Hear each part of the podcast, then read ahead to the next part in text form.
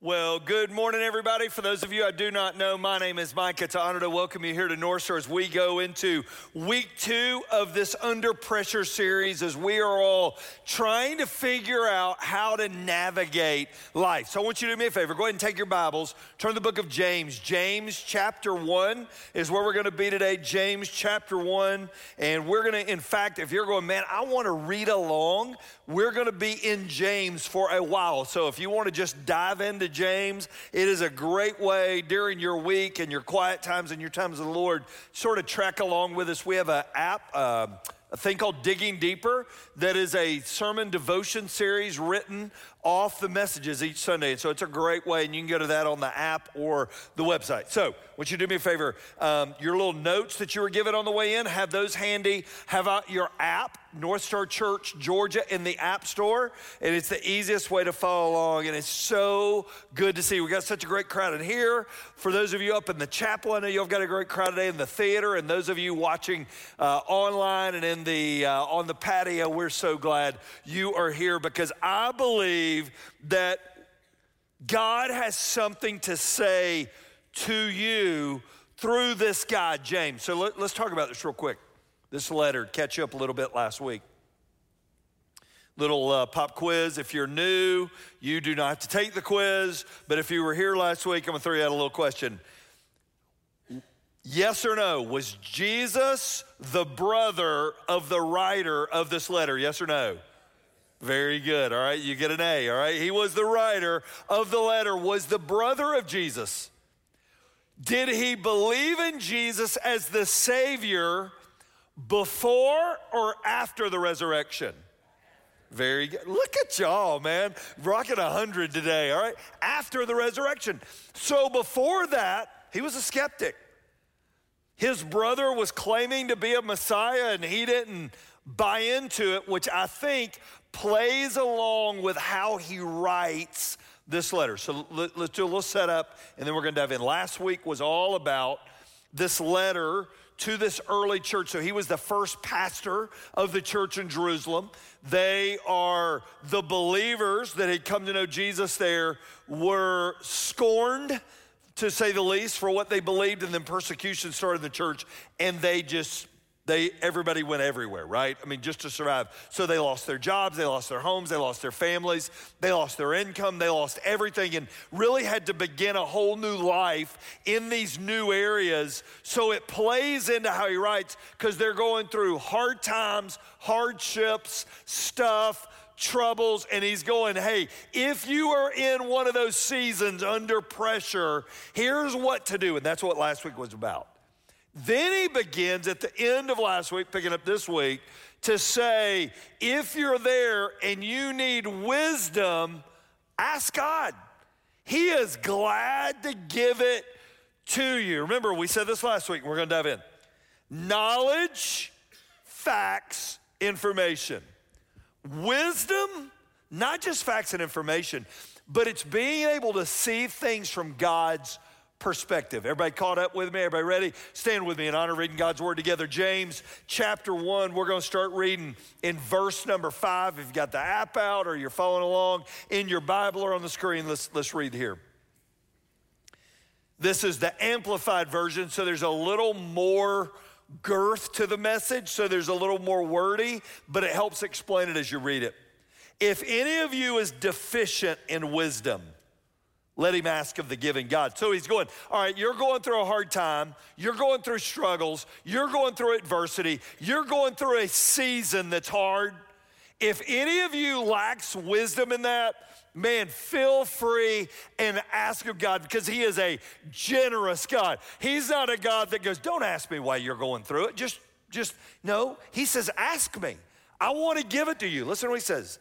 Let him ask of the giving God who gives to everyone liberally and ungrudgingly without reproaching or fault finding, and it will be given to him. So if you are going through a season of life you don't understand, God gets, you don't get it. And it's okay to go, God, I don't understand. God goes, God, let me help you. I, I get it. All right, that's a beautiful part. Then he, then he pivots. Only it must be in faith that he asks, with no wavering. No hesitating, no doubting. For the one who wavers, hesitates, and doubts is like the billowing surge out at sea that's blown hither and thither and tossed by the wind. How many of y'all did not use thither in a word last week? All right, I never used it in a complete sentence. So he, he's basically saying, so when you don't believe, you are like a wave that just goes back and forth, and you don't even know. We're gonna we're gonna unpack what that means. For truly, let not such a person imagine he will receive anything he asks for from the Lord. So if that's you, don't anticipate an answer. For being as he is a man of two minds, hesitating, dubious, irresolute, he is unstable and unreliable and uncertain about everything he thinks, feels, and decides. So basically, he's saying if you're a person that just has no idea what you believe and you have no idea who you are, your asking is going to be very different than the one who asks that knows who they are. We're going, we're going to talk about what that means. And the rich person. So let the brother in humble circumstances glory in his elevation as a Christian called to the true riches and heir of God, and the rich person ought to in glory be humble by being shown his human frailty because like the flower of grass he will pass away. For the sun comes up with scorching heat parches the grass its flower falls off its beauty fades away. Even so the rich man will wither and die in the midst of his pursuits. James writes this letter 2,000 years ago. And it's as fresh as what hit your Twitter feed or X feed. I don't know, whatever that's called now, right? It's whatever hit this morning, it's fresher than that. They needed it then, we need it now. Would you pray with me? Right where you're standing today, one of our venues and one of our rooms, would you just ask the Lord to give you wisdom today? Would you?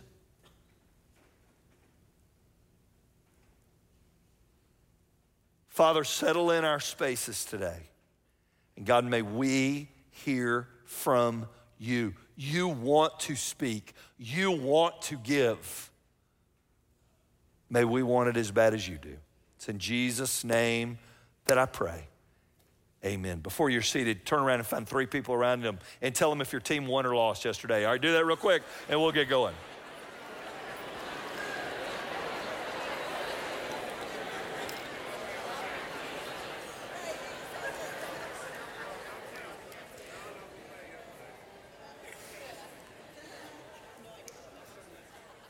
So, this letter that we're all reading, this letter of James to the early church, remember, it's probably, and most scholars believe it's the first letter.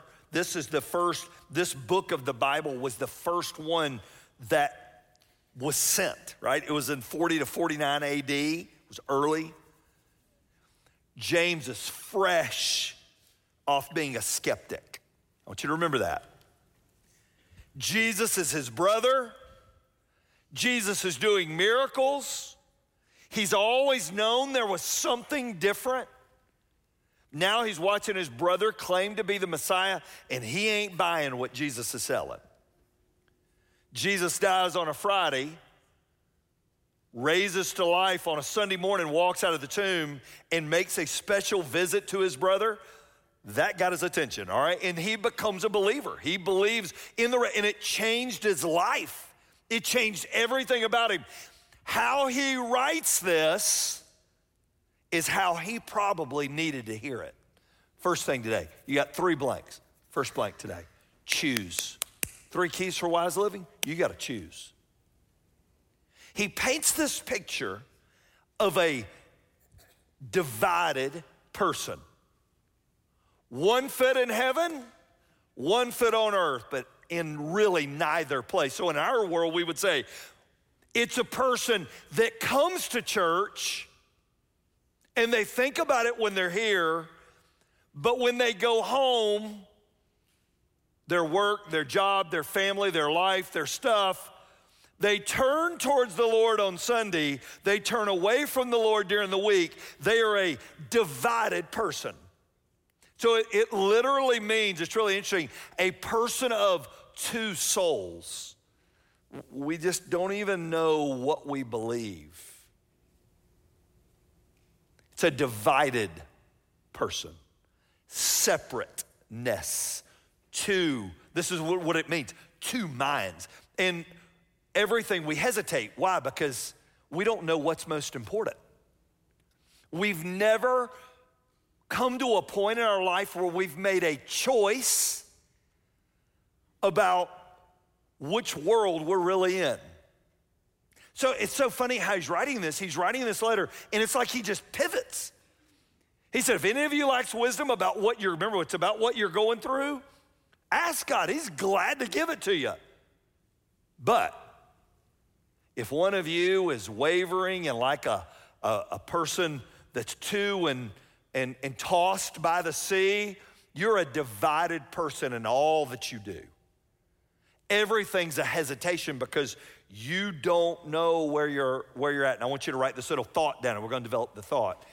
You don't know which voice to listen to. Do I listen to God's voice in His Word, which is what God's Word is? Or do I listen to the voices that are here on earth? I'm a divided man, a divided woman. Some of you, I'm just gonna tell you, some of you walked in and this is your story.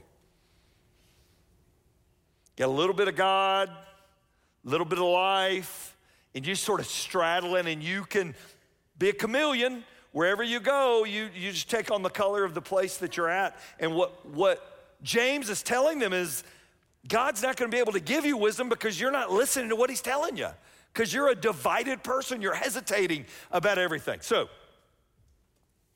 I remember it was one of my first seasons uh, coaching Little League. How many of y'all have been a part of Little League as a player or a parent? Raise your hand. Okay. Little League's a dangerous place, all right? And so it's one of the it's one of the first things. That, in fact, it was real pitch. So kids, this is nine-year-old baseball, Adams Park, and it's it's coach pitches over. It's kids pitching, which is like dodging missiles that are fired at you, right? They're never finding the plate. They're usually finding somebody's back or over their head. So kids that haven't played before get pretty nervous because it's, it's the first time they've seen live pitching. Well, the way it works is you pick your little team and then you get a hat pick, is the way it works. So, hat pick is you reach in a hat and you make a what? Pick. All right, here we go. So it's, y'all are a little slow. All right, here we go. Little hat pick. Say, reach in and say, I draw a name. Well, the name that I drew was this little kid called Alan. That was his, that'll be his given name for today. Don't want to you may be in the room and this story isn't going to turn out well. All right. And so uh, it's Alan. And uh, in fact, I told the story after the first service, and a kid walked up to me and he goes, Coach, I was on your team. You weren't talking about me, were you? I was like, No, no, no, no, no. It was him. But anyways, it's a whole nother. But so Alan is, is a, Alan, so in my brain, in my brain, it's Ronald Acuna Jr. coming up. You know, that's what I'm thinking. I got so lucky. I got Alan. I bet Alan one day is going to be the MLB. He'll remember you. Yeah, it's not how the story turns out. But anyway, so Alan shows up and he's got a bicycle helmet for his helmet. True story.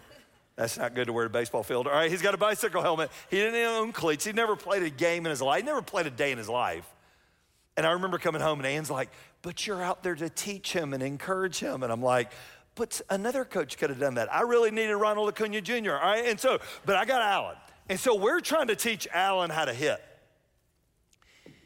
So we show him the bat. He had no idea how to grip it. Like every kid, when they grip a bat, they, they latch, put it right in their palm, and they, they latch on, right? I mean, they get their, they're, they're going to drain all the blood out of the bat, right? So he's doing that. And I remember he's seen trophies, and on trophies, the hitter's arms are like this. And I, I remember him walking up, standing there like this. He has no idea if he's right handed, left handed. We're trying to figure all that out.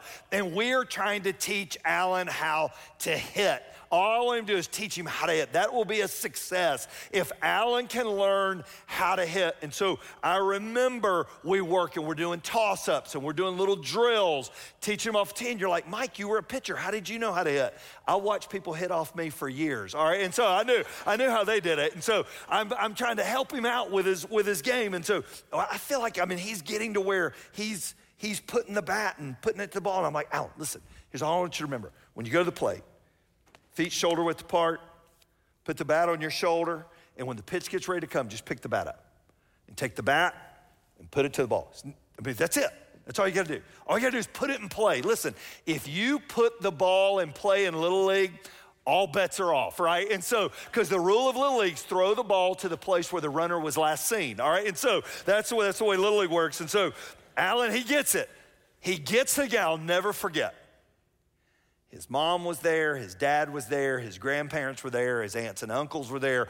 Everybody's there and the, the kid pitching for the other team was wild and he was scared to death and his eyes are so big. And I remember him coming to the plate right down here in Kennesaw, him coming to the plate, and we worked so hard, so hard at this. And I remember Alan, and I remember him going to the plate, and there were at least 10 different people telling Alan how to hit. At least. I, none of y'all have ever done this. I know, to, I know we're talking about other people, all right? And so poor Alan's coming to play, and, and somebody's telling him, get his elbow up. Well, that's not what coach told me. Then they're telling him, squat, you need to squat low because then they can't throw strikes. They can't throw strikes anyways. All right, and so Alan's down here. And then people are telling him all kinds of stuff. Here's the problem there were too many competing voices. I don't know if Alan ever played another game after Little League. Wasn't my fault. But anyway, so, but why? Because he couldn't figure out what voice to listen to. Listen to me. Some of us are living our lives and we have no idea what voice to listen to. Because Monday to Friday, we turn towards the world. Sundays, we turn towards the Lord, but we're a divided person in all that we do. Does that make sense to everybody? That's what he's talking about. And we have got to choose. What I want to do is go over and say, listen, we're all in this for Alan. While he's at bat in a game, don't say anything. Let him hear one voice. One voice. Number two, no, we choose. He begins to talk about our identity.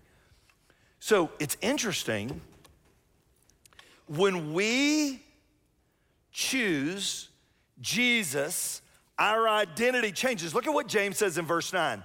Let the brother and brother in humble circumstances glory in his elevation as a Christian, called to the true riches to be an heir of God. We live in a world that is our identity, right? I want you to write down a couple thoughts. Our identity is what we do for a living. You ever get on an airplane? and somebody sits down next to you and the first, they don't know what to say to you so the first question they ask you is what do you do for a living? How many of y'all ever been asked that on an airplane before? Why? Because it's it's the identity question of life. And you're like i'm a business person. I'm a blah blah blah you could be me and sit down next to them. They said, What do you do for a living? I'm like, I'm a pastor. They put their earbuds in. All right, thank you. All right, they don't want to mess with this guy the rest of the flight. But it's identity, right? It's what we do or it's who we are. I'm a husband to Ann. I'm a father of Casey and Mary Michael, and Jen and Kelsey have joined our family. My parents were Chuck and Ann. My brother is David. My sister's Donna. It's, it's who we are, it's what we do and who we are, but that's really not our identity. I want you to write this thought down. We're going, we're going to unpack it a little bit. Never place your identity in something you can lose. That's what James is saying. Never place your identity in something you can lose. So, for almost 27 years, my identity of what I do has been at North Star Church. It's my little name tag. It's my identity. It's what I've done for all these years. Yes or no question. Can I lose this job? Yes or no? That makes me very nervous. You say that, but y'all said that with a lot of confidence, actually. And so, yes, there will be a day a real pastor is gonna show up and you're gonna go, dude, we've been missing this all these years. That's gonna happen. If I place my identity in what I do, I'm in trouble when I did the work with the Falcons for all those years, gosh, I was with the Falcons for 13 years. the chaplain of the Falcons said the number one thing, he said, I'm not working for them now. I'm working for them on the day that they say, I need your helmet and I need your cleats, I need your locker. Because their life is they are professional football players. They're not who they are. This group of people, I want you to think about this. This group of people has lost everything. If their identity is in what they did, they no longer do what they did. Their families have disowned them. Remember, they've, they've turned towards Christ, which in that culture back then, you have turned your back on your heritage and on your family. And he said, Listen, Listen what he says. Let the brother in humble circumstances glory in his elevation, as a Christian called to the true riches and to be an heir of God. Here is your new identity. I want you to write this down. You are his. And only God can speak into your identity. He's the only thing you can't lose. I can lose my job. I can lose my status. I can lose my car. I can lose my neighborhood. I can lose everything that I thought mattered in this world. But what James is telling him is none of it matters because you chose Jesus and you're an heir of his and your eternity is placed in heaven now. You have a brand new address. Never place your identity in something you can lose. In fact, place your identity in the one who will never lose you. Your grip will get weak, his grip never does. We choose, our identity changes, and number three, ready? It changes our perspective. And he begins to talk. It's a sort of a crazy passage the way he says it. And it talks about like the, the flowers of the field wither under a scorching sun. You know what? Here's what he's saying. Here's what James is saying. Everything on earth will be gone. I want everybody to look at me. I don't want you to miss this. We struggle with heaven because we have it good here.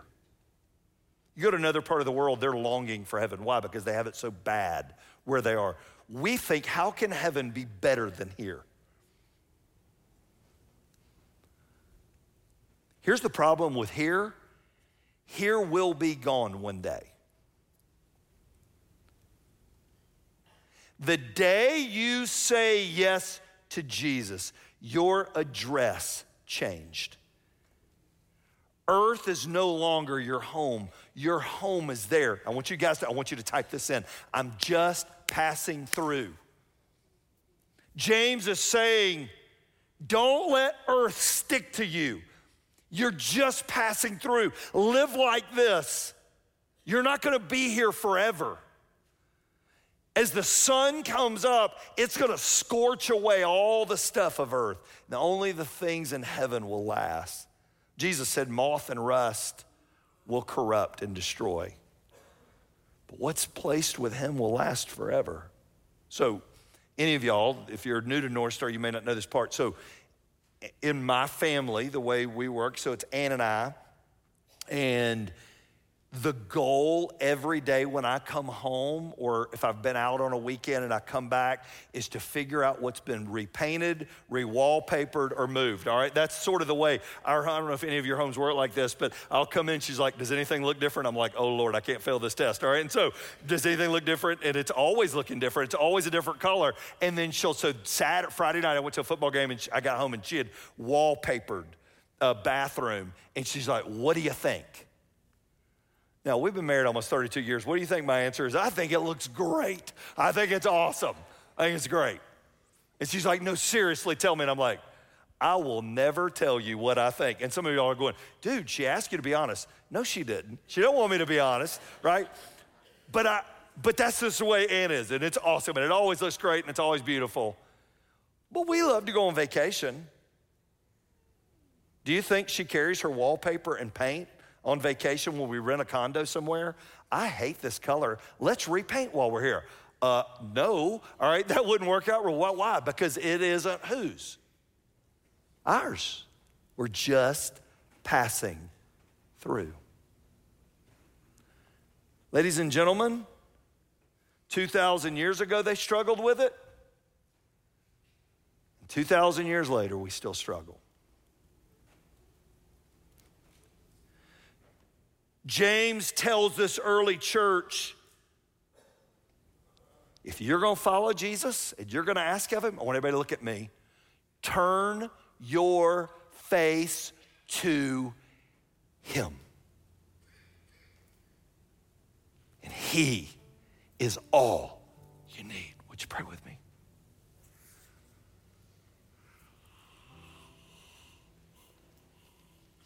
Father, as I was driving in early this morning, all I could think about was people walking through these doors. And I'm so thankful they come to church. But Father, they're divided. They're a divided soul. They've never turned towards you and said yes. You are my Savior. James, you write it because you know what it's like to be divided. You knew what it was like.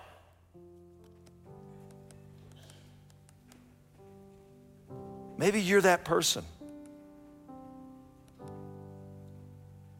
You're like, Mike, man, I am struggling.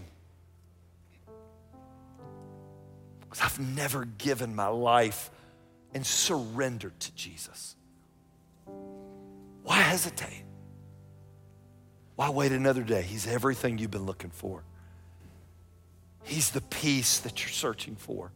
He's the fulfillment of all your hopes and dreams. I'd love to lead you in a prayer to meet him. Would you join me? It goes like this Dear Lord Jesus,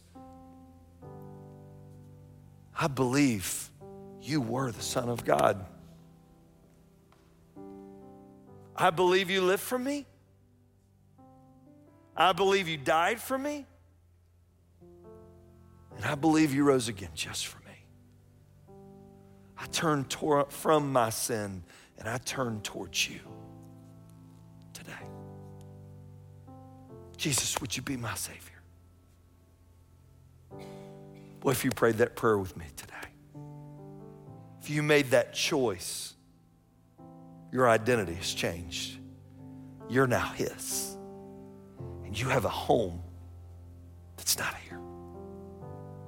You have a home with Him forever. So no matter what may come your way, you are His and He is yours. Our worship leaders will tell you in just a moment what to do with that decision.